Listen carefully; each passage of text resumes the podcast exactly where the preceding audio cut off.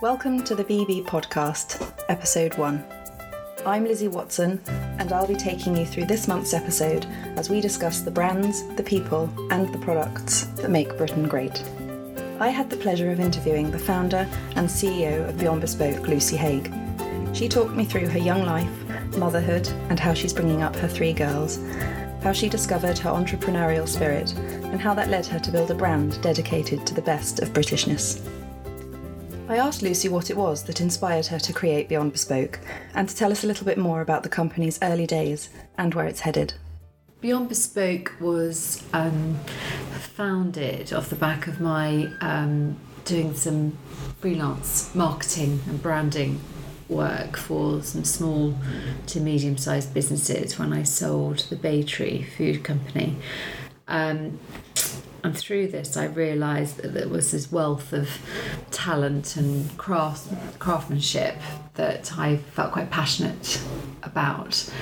Um, and coincidentally, all the all of the companies that I started working with were British, um, and that common theme um, or USP, whatever you want to call it um, didn't go away. And I, I sat down um, with a, a friend who I who was partly my mentor at that point, uh, Mark Goddard Watts, who very successfully um, developed and sold Screwfix and now has done the same with Toolstation.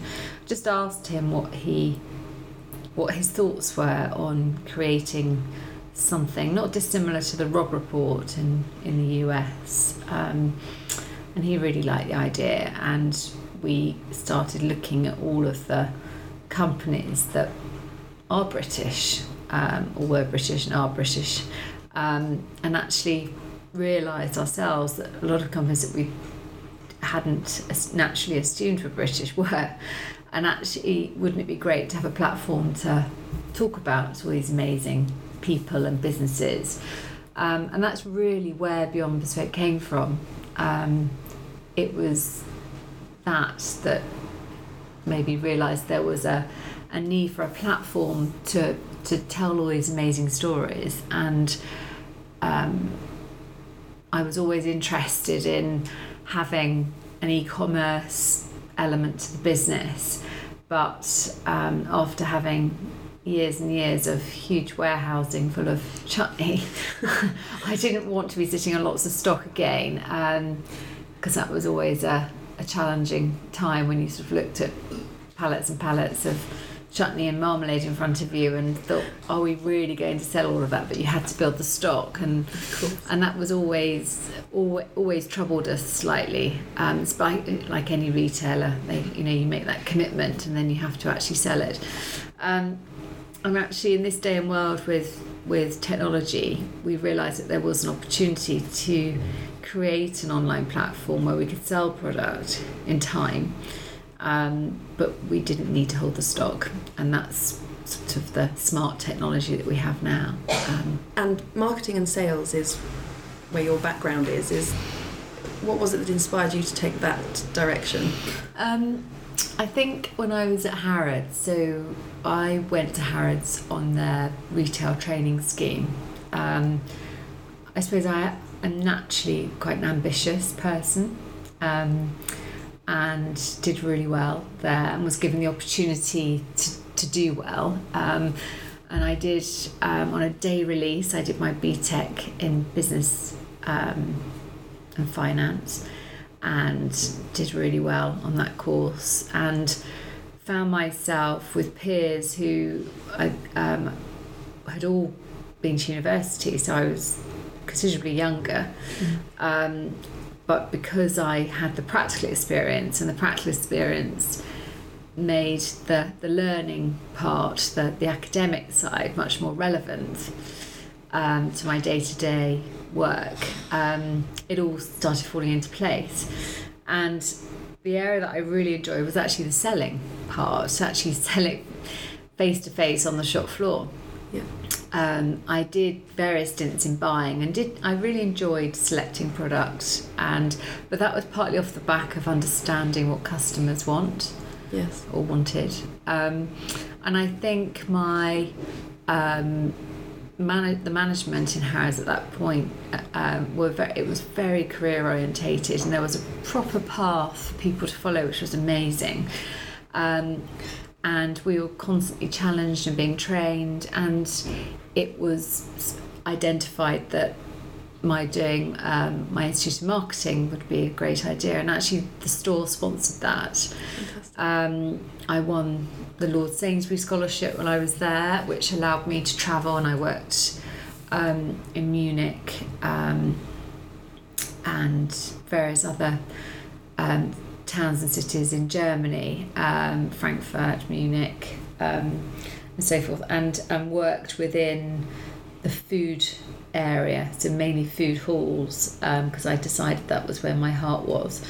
Um, and um, as a result of that, I then went on to do my Institute of Marketing, um, which was again, you know, as I said, fully sponsored. So it was a great, it was a great opportunity. Um, sadly, they don't have that opportunity there anymore, and really, the I think it's invaluable that sort of that apprentice apprenticeship style training was so so good for me. It made me realise what I was good at and what I enjoyed, um, and the marketing just came as a result of that. So it was quite a natural um, thing. And and then when I went on to start the Bay Tree, yeah. um, my my creating that brand was all the foundation of of that marketing experience and branding experience that I'd had at Harrods of doing own label sort of gave me the foundation for what I achieved with Bay Tree. So and what do you think? A natural thing. Um, the Bay Tree company was obviously hugely successful. What do you think it was that made that as successful as it was? Is it I right think, place, right time? I, yeah, I think there was an element we identified. So Emma and I identified that I was uh, my interest lay in the marketing and selling of the product, and her interest lay in the product development and, and manufacturing of the product. Her background was chef, being a chef, and mine was obviously retail and marketing. So it was a good combination. Um, at that point, um, in the late 90s, you know, it was it was early doors for the whole food culture that we now know and are so proud of in the UK. You know, we'd to that up to that point, it was pretty much you know Delia Smith, Mary Berry, who were great and both you know sort of admire hugely. Uh, Rick Stein, but it was it was quite limited. Um, Jamie Oliver was relatively new. Um, you know, it was really early doors for those for those of celebrity chefs, and the interest in food was just starting to, to be realized on the shelves of, of supermarkets. And it was it was exciting time. And I think we realized you know we were in our early 20s and realized that you know if we didn't take that risk then we'd probably never do it. We didn't have any huge commitments. We didn't have families or homes. Um, and we were able to sort of beg, borrow, and steal, um, and you know pour our life savings into a business and, and not really have any sleepless nights about it, um, and lots and lots of energy, um, and and I think uh, all of that created something quite special, and there was nobody else in the market at that point other than Tracklements who were making a quality product uh, that you'd be proud of on the shelf and was interesting and was as good as you could make at home. So success. Yeah, no, it yeah, just, just. I think I think we we understood that the product had to be great. We understood that the retailers had to make a margin because we'd been I'd been on the other side of the of the counter. Yeah. And um, I understood we understood it needed to look great, so it needed to be strong in its presentation. I can't tell you the number of miles and hours that I drove and spent going to see client customers. I know, you know, my um, my specialist subject um, on Mastermind would be delis and farm shops of the UK because I think I know most of them and, and continue to have an interest. Um, I'm very proud to say that yes, I have been to X because there's a deli there, and if you go across the bridge, etc., I can ex- I can describe to you exactly where most delis and farm shops are. Um, and people always look at me sort of slightly shocked, but or stunned. But um, so I I I, I literally drove. We had a bright green van they'd been painted fluorescent green. I think we bought it for several hundred pounds, and I literally goodness knows how many miles it did in the end. I slept in that van, I've done all sorts of things, going to different shows and events. And we just we controlled our own distribution. We didn't put it out to a, a third party. We we we sold made and sold the product and, and, supplied it directly to every individual deli and farm shop and food hall in the country. Mm. And we knew exactly where it was being sold. So we controlled the brand and I think that was part of a success. We could we could tell you where to get it, yes. um, and uh, um, and we're very conscious that getting those initial listings in Fortnum and Mason and Harvey Nichols were a huge key to the success of that brand because we're all slightly sheep-like in our way and you know other other good quality delis and farm shops and butchers followed and yes. um, once they saw that we were stocked in those stores. So um, but yeah it was hard work and determination I think and, and, and, personal investment. Yes. Are there any skills that you've discovered along the way that you are surprisingly good at? Sometimes I wonder what I am good at. Uh, um, I think having a biz- your own business it seems very glamorous on the surface of it. You have to be hugely tenacious. Mm. Um, and you can't just give in, however much at times where you're on the brink of tears or someone's let you down or something isn't working out. Having to dig quite deep at times, yeah. um, I think that takes a certain type of person. And I think most entrepreneurs would agree with that, not giving in and anything you've discovered you're not very good at you definitely oh, not do again or... i'm i'm i don't think i'm a particularly good manager of people um, I enjoy people, but I don't think I'm a particularly good manager. Um, I'm probably a good project manager. Yes. I'm not necessarily a good people manager.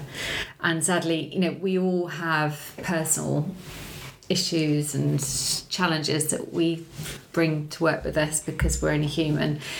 And when you're trying to run a business, that can sometimes feel like it gets in the way. And I feel sometimes that I'm not insensitive to that, but but um, I have to put it on the back burner sometimes, which I prefer not to, if that makes sense. So yes. I'd I'd like to be sort of I try I, I probably sometimes I'm too um, sympathetic to my own detriment because it makes my life more complicated. I don't think I'm hard nosed enough when it comes to people because I'm quite sensitive to their needs, mm. but I am not necessarily the, the, right person to manage them. And I've always dreaded numbers. I find it tedious, and I've had to make myself understand a balance sheet oh. and a cash flow and all of those all the management accounting. But I find it really tedious if I'm honest. And um, and other people are much better at it than I am. Well actually I think everybody is. I'm definitely not very good at that. Um, what about the young Lucy? What about her dreams and aspirations and how they match today's when you were? Mm growing up? Someone someone said to me recently, "Where does your drive come from?" Um, this is somebody who'd had a very very privileged education and somebody who probably actually they, they hadn't run their own business um, from scratch. So, and actually, my answer to that was that um, I think I I had a, a very loving family life and still do. I'm very lucky, very close to my mother and brother. We had, like most families, our challenges, and things weren't as straightforward as maybe they seemed on the surface. Um, I remember somebody asking me once whether my father was dead at school because he Gosh. they'd never seen him, but actually he just had been brought up in a a family that's where children were seen and not heard, and he treated us in exactly the same way. Um, so my mother was very, very active um, in our lives and took place, took that place really. Um, and I think I realised when I was in my early or my late teens, early twenties, that the benefit of a good education, what what the benefits can bring of a good education, and I I realised this uh, when I went to sixth form, where I was. At my, all of my peers had gone to a very nice independent girls' school, and I was the only one of in that friendship group who was sort of just naturally drawn to one another, um, who hadn't, and I'd gone to a an okay comprehensive school, which wasn't great. I'd left without getting a GCSE or O level then in maths because I hadn't enjoyed maths at all. Um, and I didn't realise my full potential.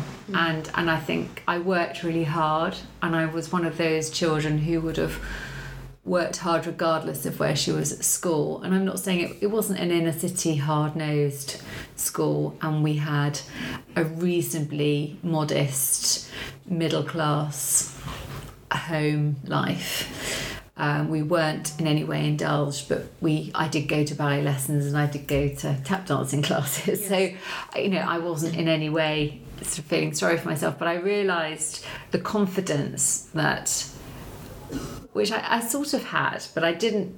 I couldn't communicate in the same way as my peers when I was at sixth form, and I realised it was just down to ed- education actually, Really?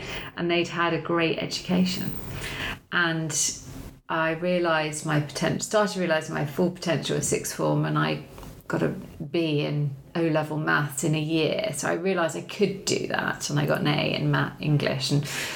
I, you know, so I got my, I had to do some retakes and got those out of the way. And it was actually my tutor at sixth form, and I was planning to go to do my A levels and carry on go to university. And I'd been, the, I would have been the first person, my mother's side of the family, to go to university. Um, and my tutor said to me, you know, why do you want to go to university? Have you considered any other options? Because sometimes it's a healthier thing to do. And, and it was him who told me about the course at Harrods. His sister had been on it. And he said, I think maybe you should look at it. And that was the first time I'd had some proper advice. You know, at school we were asked whether we wanted to work in the local bank or be a secretary. And I didn't want to do either of those. So when we had to organise our work experience at school, I was the one who organised to work at Ballet Rambert for two weeks because my dance teacher had a connection there. And I Fantastic. packed myself off and went to stay with my uncle who didn't even show me where the underground was, but I worked it out. and I got myself across London every morning and did a full day's work at Ballet Rambert for two weeks.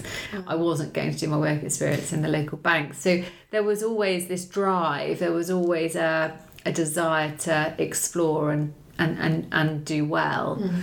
But I it wasn't handed on a plate. Um, and I think that was a good thing. I Yeah. think I had to work it out for myself. And when I applied to go to Harrods, my parents didn't know that I'd put an application in even. And it wasn't because they weren't interested, I just wanted to not bother them. So I did it. Just did it. and I don't know whether that was the right thing. I, I think it was. Yeah. Um, I, uh, but I do value, I, I, as I get older, I, I bang on about it, not too much to my own children, but, you know, that, that a good education is an opportunity. And that's pretty much what you have as your armour Yes. moving on Yeah. along, in parallel with your personality. If you could write a, a brief letter then to your 16 year old self, would it would it say anything more than what you've just elaborated on? I don't think so. I think my children, I say to them now, you know, a 16 year old, a 14 year old, and a 10 year old, but the 16 year old, you know, the world is her oyster. You know, she can, I think communication is an amazing thing. And actually, she asked me recently what my opinion was on the internet. and whether it was good or bad, because you hear of all these uh, Wor- worrying hideous times. things Yes. going on and very challenging. And we were talking about knife crime, and she her theory is that it's provoked and inspired people are inspired and driven a lot online, Mm. um, which is interesting from a sixteen year old's perspective. But um, I think communication on a positive note, you know, the internet has made the world a smaller place and much more accessible. Mm. And I hope that my children and others will explore that world and not just Yeah. Just take it for granted and only stay within a certain parameter. I think I want them to travel as long as they Yeah. always come home Yes. or invite me there. Yes, exactly. what sort of a moving on from that? What sort of a mum do you think you are? What sort of mum would, would your daughters say you are then, because of your your background and the things you've been through and how you put that through to them growing Um, up? I think, well, I know they think I've got lots of energy. Um, I think what I've realised as a parent that you know you're you are a product of your environment, and my theory is and has always been obviously bringing up three girls, especially, you know, lots of things worry you, whether it's potentially them having eating disorders or being bullied or all of those things that you know lots and lots of parents are faced with and i think you you just need to be a good example and i don't mean not having fun i think Yeah. they see that we have lots of fun at home. We've got a great social life, and I think that's really good for them to see. Um, and they enjoy that, and they enjoy inviting people for dinner and their own friends now, and people, you know, whether it's sleepover for the little one or actually my 16 year old said she's going to make her best friend supper, her favourite supper for her birthday because she didn't know what else to do. And I think that's a really lovely thing. So being very sociable Yes. in, um, and enjoying that family environment, I think, is um, they see that we do that, um, and I think the energy thing. I think it's a being a, a positive um, inspiration or role model to them in terms of whether it's fitness or Mm. food or diet and diet, work ethic. Yeah. Um, I think they have only ever known a mum who works for herself, and that Mm. brings benefits. It means that I can get to parent evenings or meetings when they're, you know, sort of slightly earlier or during the day or whether there's an important match on. It means my working week is slightly more flexible, um, which brings benefits. But at the same time, it does bring pressures that being employed by somebody else doesn't bring. Mm. Um, and I think they see that as well. I think they, I, I, I imagine that one out of the three of them will end up being their own boss. Really.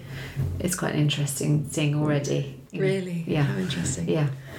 Um, just whether it's a security thing or whether it's a, a, a, a drive Yes. uh, or an appetite for seeing more. yeah. Um, I, don't, I, don't, I don't know, but um, yeah. So I think I think that's Yeah. That's that inspiring. Uh, anything is possible, isn't it? When you watch. yeah, and anything is that- possible. yeah. I think they realise that or are realising that Mm. more and more. And who inspires you the most in your life? Have you got a role model that? Well, it was, it, it, I, and I've always um, was very fortunate. My uncle, Derek, who my mother's brother, um, started off life as a, a young gay man, um, who and he would now be late eighties, early nineties. Um, uh, if he was alive today, but he, you know, a young gay man in London at those times was quite a hard thing, and you kept it under wraps. You, Yes. you didn't um, express, weren't allowed to express yourself. And he um, left school like my mother. Um, I think they were fourteen or fifteen. Didn't go on to further education. Their their family life didn't allow that, and they needed to um, bring an income into Mm. the family home. Um, and living in central London, you know, it was it was there were lots of different opportunities, and he actually started working at the V&A on the door. He was a doorman there. Um, but like I've said, you know, he realised then how important education was and took himself off to night school and actually um, ended up with a, a fine art degree. Um, ended up being a director of the V&A and on the board of Sotheby's and travelling the world and presented on various television shows, um. Antiques Roadshow, all sorts of things, and was a specialist in um, Asian art.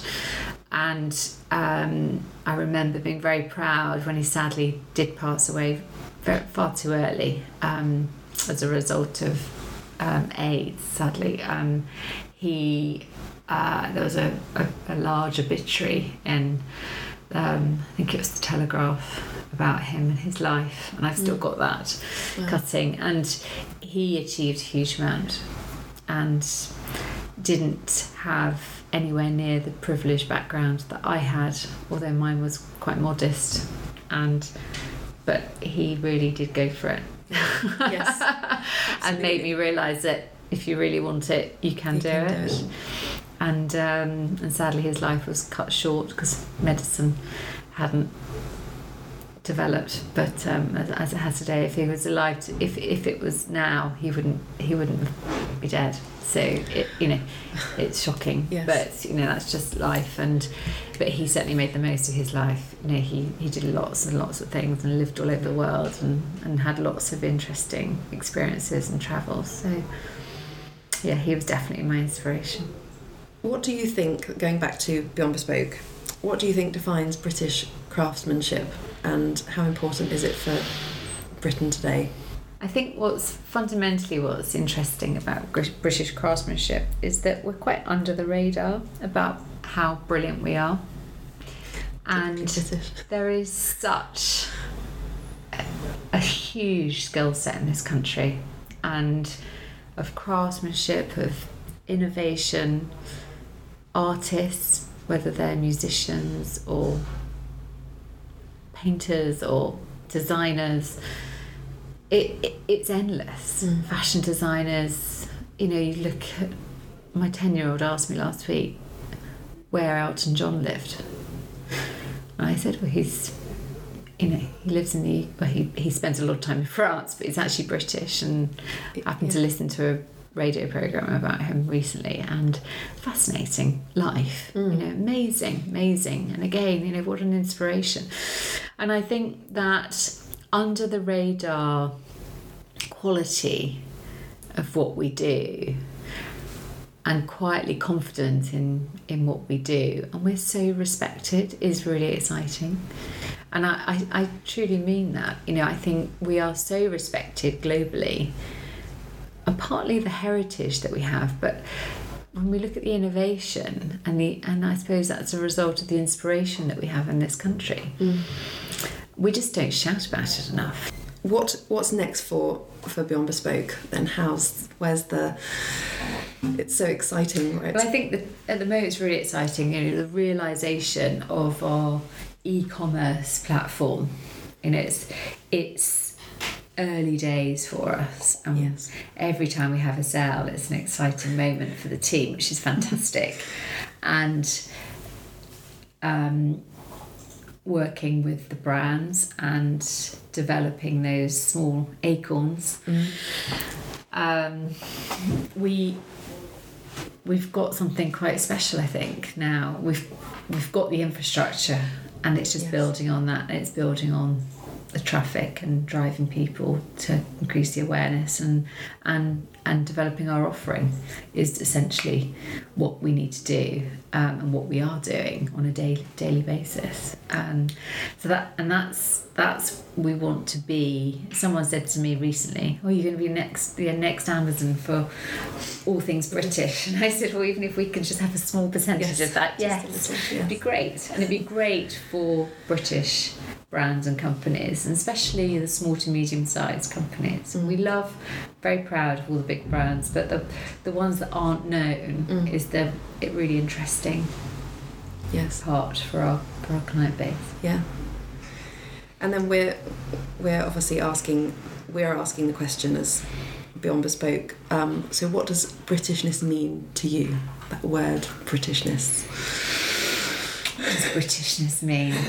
um, I I am not the most patriotic person I know, but I am patriotic, and I'm very proud of fundamentally what this country stands for. And there are some very key people in our history who have made that possible. And I know he's had lots of coverage recently, but Winston Churchill certainly made that possible. And we live in a world, well, our world would have been very different should he not have been such a brave man. So, Britishness to me means quality, it means um, standing tall and, and sticking to your um, sense of doing the right thing and d- how can I describe it? It's it's um, being honourable as well, and I think the products that a lot of our brands produce and the craftsmanship is honourable and it is what it says on the tin and it's made with passion and it's made with love and it's made it's made with pride. And and I think you know the the companies that we write about are amazing stories and there's some really incredible people behind them. And that's it's about the people and it's about the quality and that's what Britishness stands for for me. Great. Um, what's your daily routine? Oh, I think I think the office probably bored with this one, but I am very proud. Although it's a bit of a struggle this morning with this grey weather, but um, I I get up at six thirty every day. I do half an hour workout. Um, pretty much every day. I wouldn't say that's written in stone, but it's if I can, I do it, and that makes me. Sort of, I do it when I have the time, or I don't have to be on an early train or something Yes.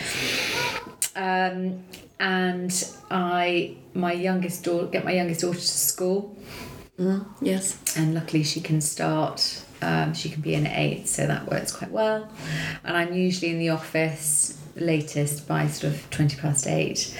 If I'm if I'm not, it means I'm in London or off site for another meeting.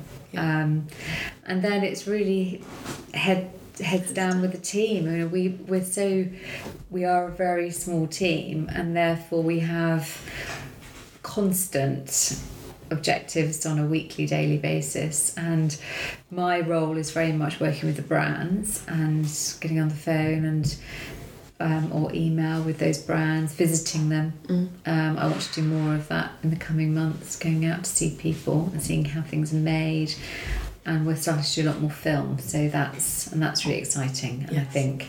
That yeah and then in the evening I always try and spend time um, my two older daughters are away at school, so uh, my youngest daughter Bethany um, always always make sure that we eat together as often as we can, um, routine dependent, week dependent, and always read or listen to her reading at night, and I think that's hugely important. I forgot to mention the the singing and the speech and drama practice which goes on every morning before we leave school. it's quite chaotic, but it works, and she's she enjoys it really. I think. Um, Oh, that's lovely. but she yeah, and and she's really good at it, so that's great, and that's something. And like any busy family, you know, we have things like hockey practice to go to in the evenings, weekends, and various school matches, and visiting the other children, and whether they're home or away or busy, busy. So, and as I said, we have, you know, we have quite an active social life, my husband and I, and we, um, we enjoy our friends and family so very much. So never a dull moment. No. so always trying to cram it all Cram in. it all in. um, so then, room, desk, or car? What do you clean first? Oh. um, I am quite a tidy person, so I'm always tidy at home. And my children, if you ask my children, is mummy tidy? They'd say she's unnecessarily tidy. It's not Oh, true. really? It's not true. I just like a, clean, a tidy house. Um, actually, my car was disgusting until the weekend. And ha- had a really good deep clean at the weekend, um, but it is very muddy. We live in the country, and it was particularly muddy. Um, so that's an excuse for that. And I can't work with an untidy desk, No. so I have to have a Have tidy desk. So yeah, Yeah. all all of them. All of them. Um, and then, do you have a favourite word that you love? Word- That's quite a tricky one, isn't it? That one. Let's say Britishness. Britishness. It's such a good word, though. Yeah. And then, I did say recently that I want to improve my vocabulary by learning five Yes. new words a day. yes. I haven't started good. No. yet, but I need to put so that on my to do list. Me Some great words. And then, a favourite, um, a favourite sound, or you know, is there things that you listen to? Um, an obvious one. I love listening to my children singing. Oh, they all sing, and I love love listening to them.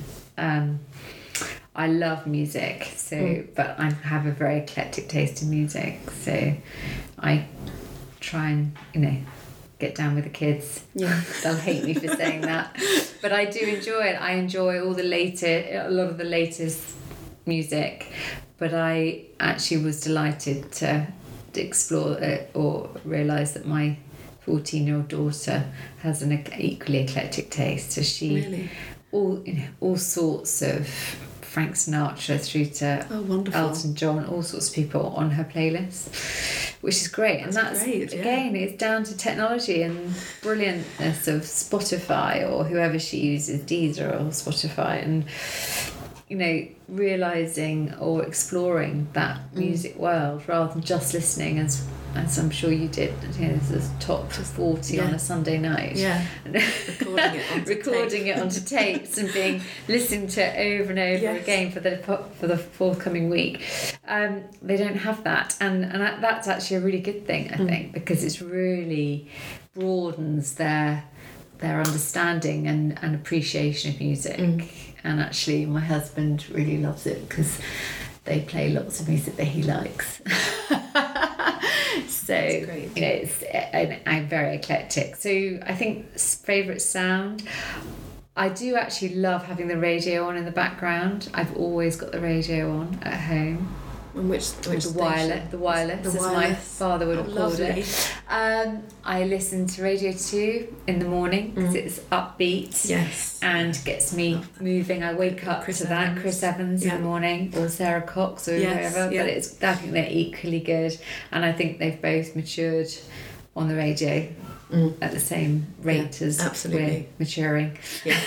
Which is great. But I do listen to Radio Four, and I do love a bit of Women's Hour. Oh, yes. And um, and I was brought up in a household that listened to the Archers, and my children still dance around the room to the Archers music. Why not? So why not? Because they've always done it with their granny. Um, Oh, that's so that's quite quite sweet.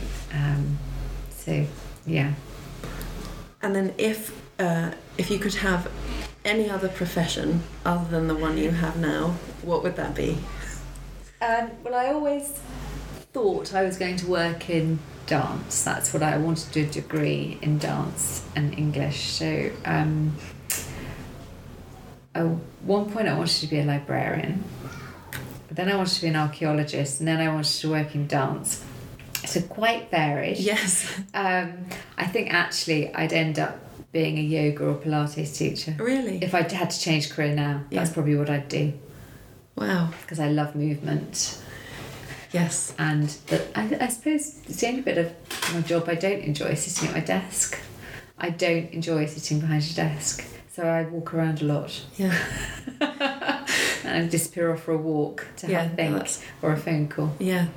And then last question: If um, if heaven exists, what would you like to hear God say when you arrive at the pearly gates? Well, I think it, I personally think it does exist, and I'm realizing that a bit more as I, as I get through with through the ages, um, through the years. Um, I think he would say, I well, I hope he would say, well done for making the most of the opportunity. That's what I hope he'd say, because life is for living. So, what is Beyond Bespoke anyway? From fashion and beauty to wellness and gifting, discover British brands, big and small, all available to purchase online from one rather brilliant basket. Discover the undiscovered, be inspired by the latest trends and BB exclusives, and we'll update you on British brand news and exciting offers. www.yourself over to beyondbespoke.com. It's as simple as that.